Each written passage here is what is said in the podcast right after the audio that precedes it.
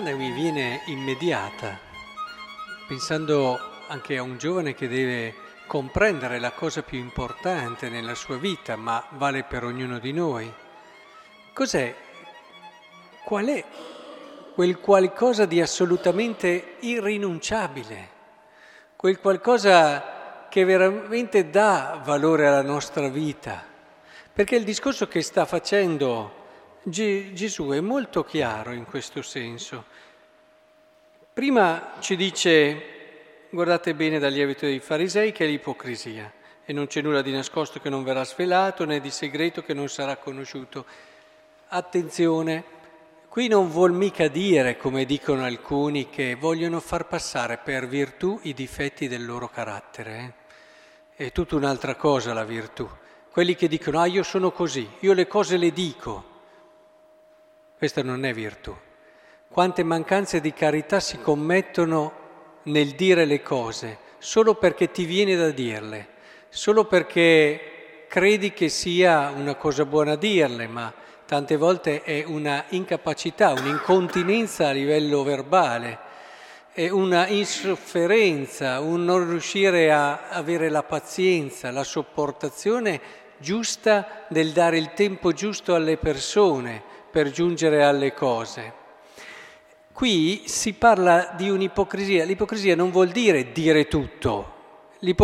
Quante, quante, cose sono taciute per carità. E l'ipocrisia vuol dire essere sempre, sempre guidati dallo spirito di carità, del bene di chi hai davanti. E quando si è guidati dallo spirito giusto, del bene che, di colui che hai davanti, di cose a volte ne taci, eh? perché non ne può portare il peso, perché non è il momento giusto, perché tante volte, e, e credetemi, per certi caratteri è difficile tacere, eh? è difficile non dirlo, ma è qua, è qua che sta la virtù, sottoporre quello che vediamo, magari anche in modo giusto, però saperlo offrire all'altro e donare all'altro nel tempo giusto. E quindi per non essere ipocriti bisogna essere sempre guidati da quello spirito di bene, di carità, per chi hai davanti e per la gente. A volte certe cose non si dicono, ma perché? Perché questo farebbe tanto male, o non sarebbe capito, o non sarebbe compreso. L'importante è non tacere o per vergogna o perché non si può portare il peso della verità o perché c'è una sorta di rispetto umano, quello sarebbe sbagliato, quello ti conduce all'ipocrisia, o perché addirittura c'è un doppio fine, questo invece è proprio l'ipocrisia vera e propria, un doppio fine, voler ottenere qualcosa che non hai o che non meriti, cioè eh, l'ipocrita vuole di più di quello che in verità meriterebbe e allora mette le cose, le falsifica, le gestisce, proprio perché appaia un'immagine diversa da quello che è, perché ha un fine, vuole ottenere un guadagno. Ecco, l'ipocrita è sempre quello che vuole ottenere un guadagno da questa sua occultare. Molto diverso è chi lo vive in uno spirito di rispetto, di carità e di amore. Quindi veniamo ricondotti all'interno in questo percorso che stiamo facendo con Gesù per capire ciò che vale veramente nella vita. Ricondotti all'interno e allora dico, non temete coloro che uccidono il corpo e dopo questo non possono fare più nulla, vi mostrerò invece di chi dovete avere paura temete colui che dopo aver ucciso ha il potere di gettarne la genna. E beh, a dei giovani lo dico, lo dico esplicito, qui stiamo entrando dentro in quel valore della persona, abbiamo già fatto il primo passo e qui Gesù continua e ci dice il corpo è una cosa importante, ma tu non vali per il tuo corpo.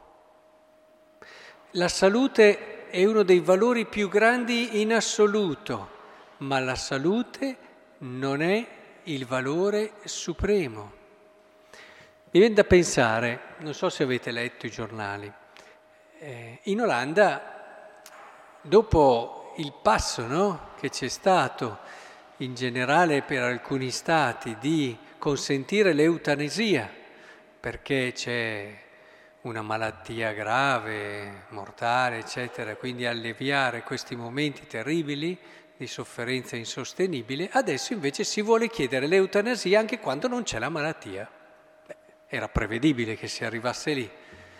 E quindi hanno chiesto che si possa chiedere, io sto bene, sono sano, però ormai la mia vita per me non ha più senso, l'ho vissuta e quindi voglio poter decidere liberamente di morire.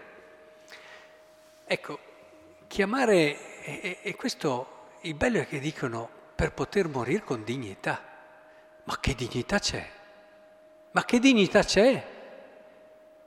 in colui che allenta, si arrende, in colui che ha avuto del tempo per cercare di capire, di comprendere un significato e un senso nella sua esistenza e nella sua vita e non l'ha trovato. No, no, non confondiamo le cose, verrebbe da dire con Gesù a proposito del confondere le carte e dell'ipocrisia. Qua di ipocrisia ce n'è parecchia, quando si parla di dignità e si riveste di dignità un fallimento.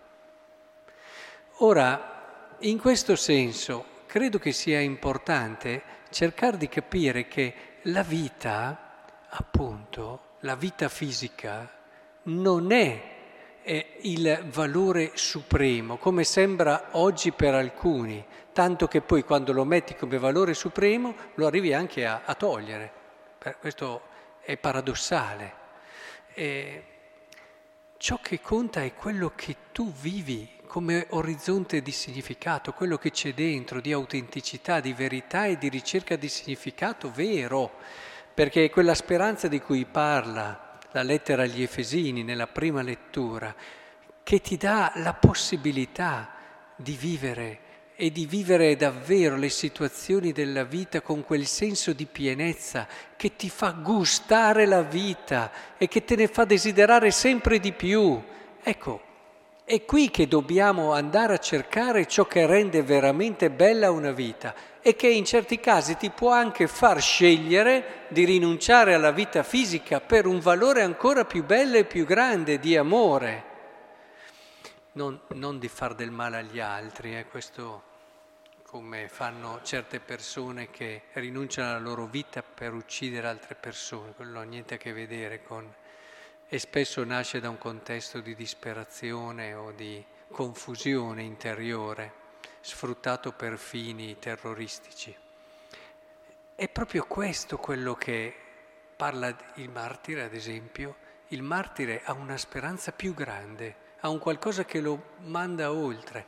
Ecco allora che capite dove sta il vero valore di una vita, da quell'autenticità, da quell'essere veri che ti porta a scoprire una speranza che rende la tua vita sempre più bella ogni giorno dopo un altro. Mi verrebbe da dire a dei giovani, cercate lì, cercate di andare lì fin da giovani. Sì, l'aspetto perché poi a una certa età, l'aspetto fisico, tutte le cose le mode del momento, tutto quello che... Ma andate lì in profondità e costruite già da giovani i fondamenti di quello che è la vera grandezza, perché anche l'ultimo passaggio di Gesù, cinque passeri non si vendono forse per due soldi, eppure nemmeno uno di essi è dimenticato davanti a Dio anche i capelli del vostro capo sono tutti contati. Sì, perché lì poi scopri una cosa, la cosa più bella, che tu sei così importante, così prezioso. Ricordate quello che ha detto ieri e anche oggi